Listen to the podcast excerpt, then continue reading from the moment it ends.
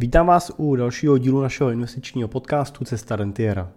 Pojďme se dneska podívat na to, jak investuje dlouhodobý investor a jaké věci byste jako dlouhodobí investoři určitě dělat neměli.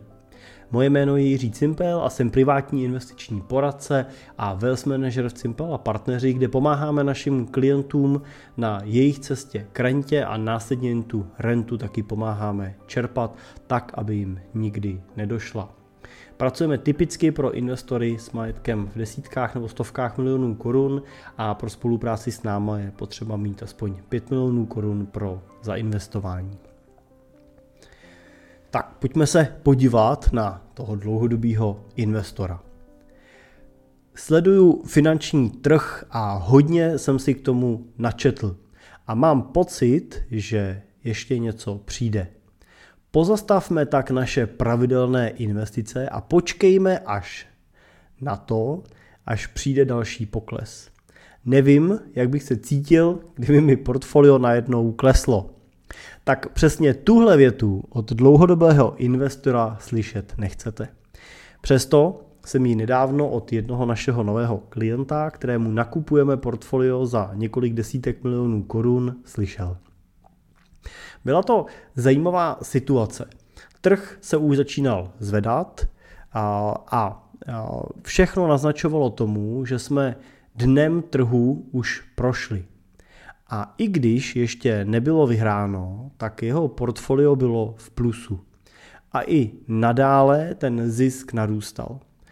A cíl byl také v tomhle případě jasný. Čerpání nekonečné renty nejdříve za 10 let od současného okamžiku.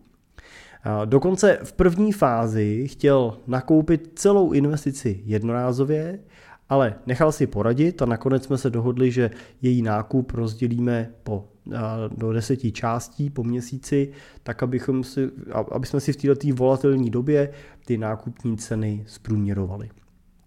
Co se teda změnilo a původně dlouhodobý pasivní investor začal mít snahu o to ten trh a svoji investici časovat.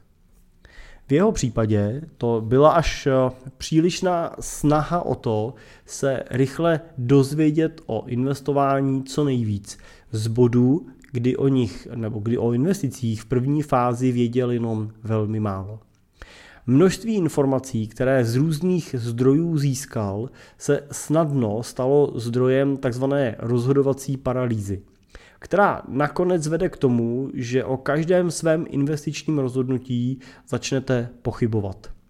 A v takové chvíli je pak přirozenou reakcí snažit se zastavit věci, které ještě zastavit jdou, abyste se mohli pokusit najít nějaké nové pevné body, od kterých se budete moci odpíchnout. Pokud si ale vyberete tu svoji cestu, a zvolíte si strategii, kterou se chcete dát, tak je vždycky dobrý tu strategii krok za krokem naplnit a neskákat v průběhu času z jedné strany na druhou. Mě samotného trochu překvapilo, že potom, co si nás klient najal jako své poradce a za naše poradenství nám platí, takže si nakonec poradit vlastně nenechal a začal si tu svoji strategii investic řídit sám. A vy jste už ode mě slyšeli o tom, že časování trhů nefandíme, protože v naprostý většině případů se nevyplácí. A já to ilustruju na dobře známým příkladu od, na analýze od společnosti JP Morgan, která analyzovala několik tisíc investičních účtů amerických investorů a na srovnání let od roku 2002 do roku 2022, to má na 20-leté bázi, tak eh, ukazuje, že eh, americké akcie rostly v průměru o 9,5% ročně. Ale průměrný americký investor v téhle době vydělával jenom 3,6% ročně. Byla to právě ta snaha průměrného investora o co nejlepší načasování trhu, která ho stála 5,9% ročního zhodnocení. A, a pokud investoval v roce 2002 1 milion, tak přišel na ušlých výnosech o 1,8 milionů, které mohl vydělat a nevydělal. Nevydělal je právě proto, protože nebyl na trhu v těch chvílích, kdy na něm být měl. Trh totiž není úplně není úplně kontinuální. To znamená, když říkáme, že průměrné zhodnocení bylo 9,5% ročně, tak ono nebylo samozřejmě 9,5% každý rok, jeden rok za druhým. A v tomhle případě je potřeba se dívat na ten investiční život, na ten přístup k investicím jako na maratonský běh. Protože v tom maratonském běhu se díváte na to, že od někud vybíháte, někam se chcete dostat a vy musíte pod, po, přemýšlet o tom, jak po cestě rozložíte svoje síly, kdy budete jíst, co budete jíst, jak poběžíte rychle do kopce, jak z kopce, jak budete přidávat ke konci. A samozřejmě, že při tom maratonském běhu, který je několik desítek kilometrů dlouhý, budete zažívat okamžiky lepší a horší. Budete zažívat okamžiky euforie, budete zažívat okamžiky deprese, budete zažívat bolest i radost. A to je něco, co samozřejmě patří i k životu dlouhodobého investora ten výnos, který v průběhu času zažíváte na trzích, tak je kolísavý. Budou roky, kdy budete plus 20% a budou roky, kdy budete třeba minus 10 nebo minus 15%, jako byl ten loňský. A ten průměr těch, eh, když eh, říkáme, že eh, trhy dělají podle typu portfolia 5 až 10% nebo 6 až 10% ročně, tak ten průměr se vlastně dosahuje jenom ve vzácných okamžicích, jo? že by ten trh v tom ročním výsledku dosáhl té průměrné hodnoty. On skutečně bude oscilovat nad a pod a dlouhodobě bude v této úrovni. Ale není potřeba se stresovat s tím, pokud máte svůj investiční horizont 5, 10, 15 let, tak um, není potřeba se stresovat s tím, že zrovna v tom loňském a třeba předloňském roce, když teď to takhle neplatí, ale řekněme, že třeba můžete mít dva roky, můžete mít tři roky za sebou, kdy ten trh přináší podprůměrný výsledek, tak že byste nedosáhli toho dlouhodobého průběhu, protože samozřejmě po těch poklesových letech nebo slabých letech logicky pak přichází zase období a roky silnější. Ten trh se v tomhle směru pohybuje v cyklech. Problém je to, že nikdo netušíme, jak ty cykly jsou dlouhý, jak budou intenzivní, jak budou případný růsty dlouhodobí, jak silný budou, a nebo naopak zase, jak hluboký budou poklesy a jak dlouho budou trvat. Velmi často, nebo ne velmi často, ale vždycky ten okamžik toho, kdy trh dosáhnul třeba dna při nějakém poklesu, tak logicky to, že trh dosáhl dna, zjistíte až Eh, řekněme jeden nebo dva kvartály, někdy tři kvartály potom, co toho dna dosáhl. Protože eh, nemůžete hodnotit, že trh dosáhl dna ve chvíli, kdy na tom dně jste, protože nevíte, jestli ještě bude klesat.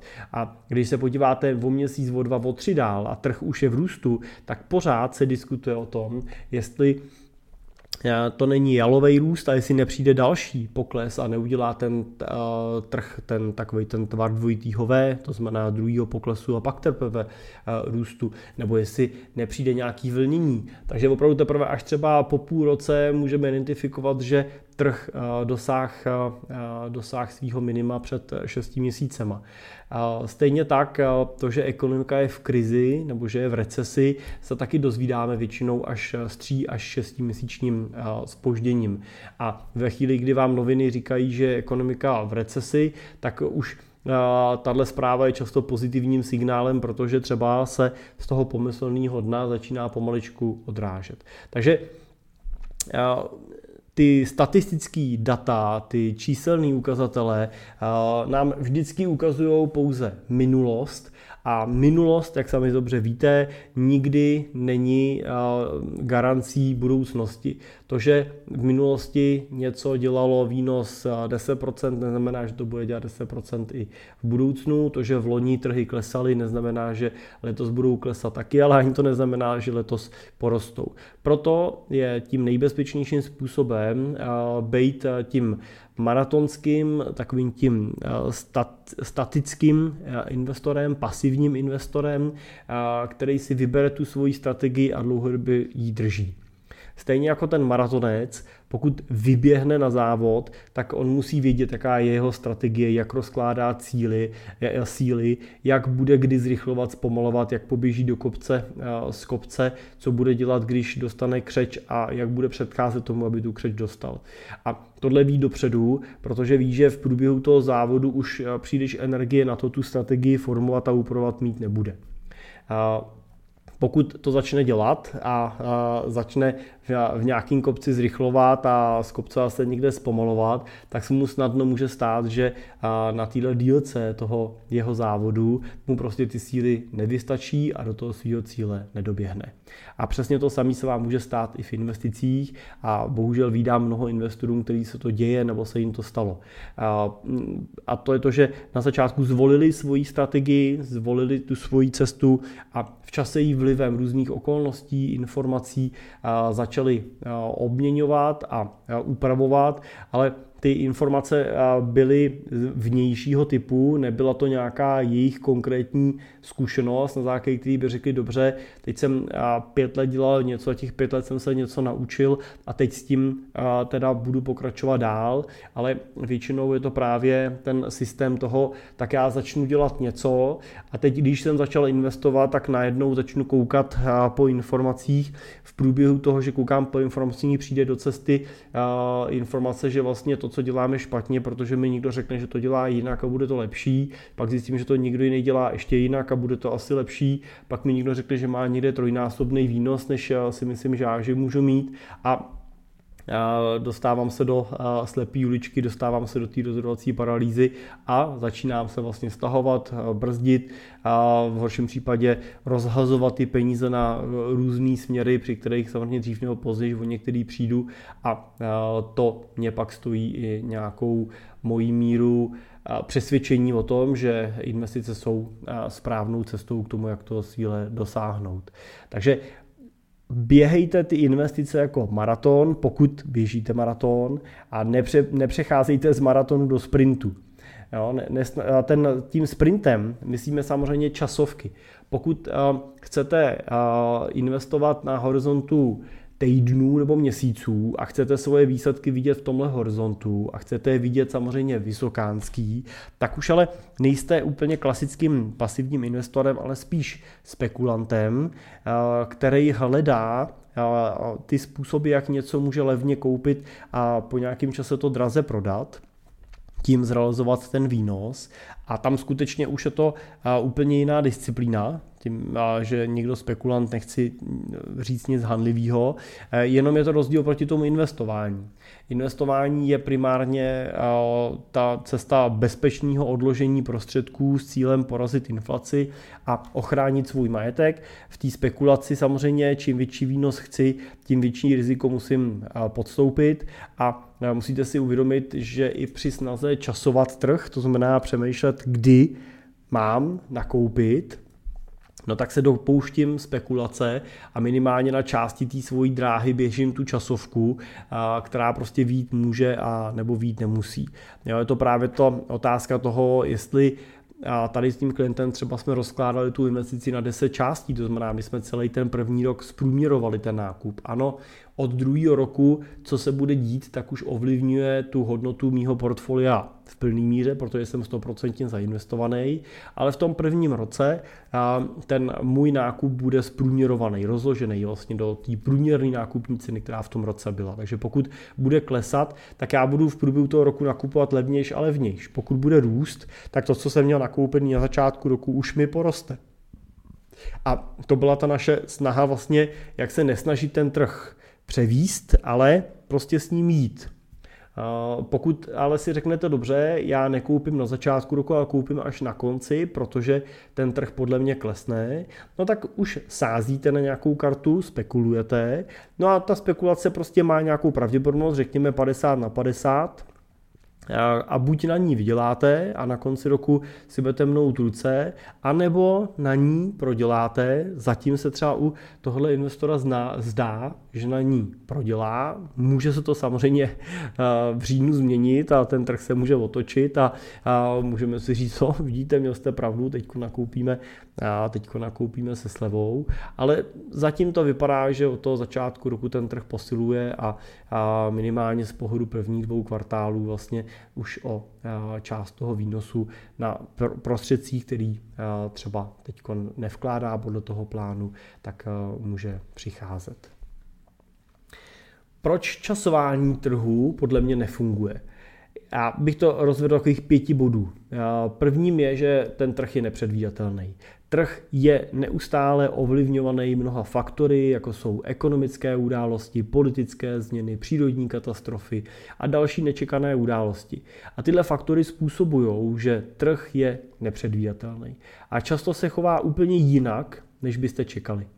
I pokud máte k dispozici informace a analytické nástroje, tak eh, ty přesné předpovědi budou vždycky nepřesné. Bod číslo dvě je časování trhu vyžaduje správné dvakrát. K úspěšnému časování trhu musíte správně přebíhat nejenom okamžik prodeje, ale taky okamžik nákupu.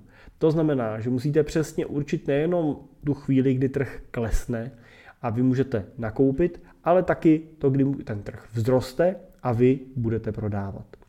I když se vám podaří správně předpovědět pokles, je pořád obtížnější přesně odhadnout, kdy bude nejlepší čas znova zainvestovat. To znamená, kdy dojde k tomu obratu. Za třetí, Dlouhodobé investování přináší lepší výsledky. Už jsme o tom mluvili, historické údaje ukazují, že dlouhodobé investování patří obvykle k, má obvykle lepší výsledky než pokusy o časování trhu. A pokud jste schopní překonat krátkodobou volatilitu a zůstat zainvestovaný na delší dobu, tak můžete využít růst a výkonnost trhu dlouhodobě. Za čtvrté, vysoké náklady a riziko chyb. Pokusy o časování trhu mohou uh, být velmi nákladné a riskantní. Často se spoleháme na rychlé reakce a změny trhu a aktivní obchodování, což ale může vést k vysokým poplatkům za transakce, snížení celkových výnosů a má to samozřejmě daňové dopady.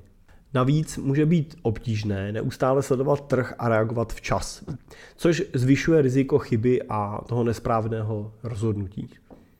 No a za páté, emoční vlivy. Ty pokusy o časování trhů mohou být ovlivněny emocemi, jako je chamtivost, strach anebo panika. Emoční rozhodování může vést k impulzivním akcím, které neodpovídají racionálním investičním strategiím. A emoce tak můžou způsobit, že investoři nakupují na vrcholu a prodávají na dně. No a to pak logicky snižuje ten jejich výnos. K těm emocím je ale dobrý říct, že a když jsem mluvil o tom, že jsou ty výsledky trhu volatilní a že jsou roky, kdy budete plus 20 a roky, kdy budete třeba minus 10 nebo minus 15 nebo můžete být minus 30, když budete v akcích plně, tak je důležité si uvědomit, že statisticky i historicky ten trh mnohem častěji, a to mnohem častěji, roste, než klesá. To znamená, i pokud vám to nedá a jako dlouhodobý investor na, na to svoje portfolio čas od času mrknete, tak eh, z toho statistického hlediska, když se budete dívat potom na horizontu třeba deseti let zpátky, tak eh, v mnohem častějším počtu těch mrknutí, pokud to budete dělat ve stejné frekvenci, třeba jednou za měsíc nebo za tři, jednou za tři měsíce, tak eh, v mnohem větší četností budete spokojený. Mnohem větší četností ten trh bude performovat, bude přinášet výnos navíc, než bude klesat. Takže i pro ty vaše emoce můžou být ty investice dobrou zprávou. To, co je důležité si uvědomit, že prostě tam některé ty okamžiky, okamžiky poklesů prostě budou. To je přirozený, k investicím to patří a pokud, a to se může taky stát, by pro vás jakýkoliv pokles byl neakceptovatelný, nebo byste opravdu měli pocit, že byste to emočně neustáli a prodávali jste portfolio, tak v takovém případě byste neměli investovat, ale to není žádná tragédie ani ostuda. Jo, prostě v takovém případě je potřeba volit produkty, které sice ponesou ten výnos třeba menší, ale ponesou ho fixní a stabilní. A, prosím vás, tím v žádném případě nechci říct, že byste měli investovat do korporátních dluhopisů, jo, protože ty sice takových těch českých firmiček, jo, ty sice to nesou taky fixně, nesou to pravidelně, ale že do okamžiku, než to přestanou níst vůbec a své peníze pak třeba nikdy neuvidíte. To neplatí vždycky, ale nastává to v těch korporátních dluhopisech. A zase v poslední době tady máme vlnu nějakých defaultů, píše mi řada z vás, jestli vám s tím nemůžeme pomoct, my bohužel nejsme právní kancelář, nejsme na tohle zařízený, ale ty příběhy jsou, ty příběhy jsou vždycky smutný. Jo. A bohužel jsou o to smutnější, že do těch dluhopisů často nastupují investoři, neinvestoři.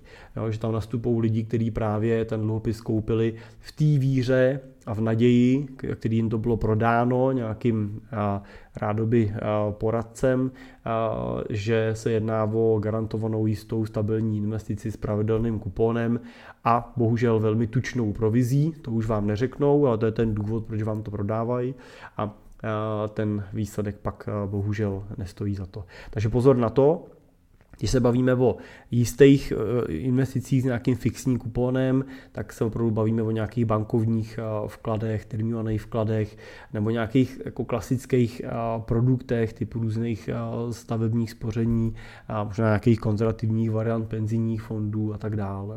Nebavíme se o žádných alternativních fondech, alternativních dluhopisech a tak dále.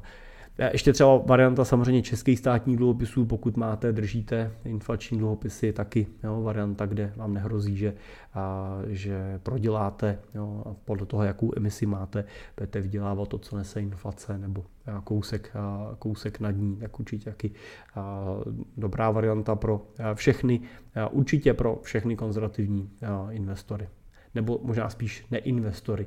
Ale samozřejmě, zase ještě doplním, ty inflační dluhopisy samozřejmě drží v portfolích i investoři. Jo? Ty mají samozřejmě svoje místo i pro investory, aby jste mě nechytali někdo zbytečně za slovo, nebo jste kvůli mě zbytečně neprodával inflační dluhopisy, protože máte pocit, že jste investor a že pak vám do portfolia nepatří, tak to určitě tak není. Ve výsledku je tak podle mě nejlepším přístupem pro většinu investorů právě to dlouhodobý a trpělivý investováním, eh, investování s dobře diverzifikovaným portfoliem. Tímhle způsobem se můžete vyhnout stresu a riziku spojeným s časováním trhu a využít ten potenciál růstu dlouhodobě. Tak já vám přeju na té vaší cestě co nejvíc těch pozitivních a radostných výsledků a, a Přeju vám samozřejmě, aby toho vašeho cíle jste dosáhli tak, jak plánujete. Tak díky za pozornost. Pokud téma investic řešíte, jsme tady samozřejmě pro vás. Rádi vás investicemi provedeme, můžete se nám ozvat. Velmi jednoduše to můžete udělat přes naše webovky cimpel.cz, kde kliknete na chci být klientem a vyplníte pár otázek a my s vám obratem ozveme. No a já už se budu těšit zase u příštího dílu, brzo naslyšenou.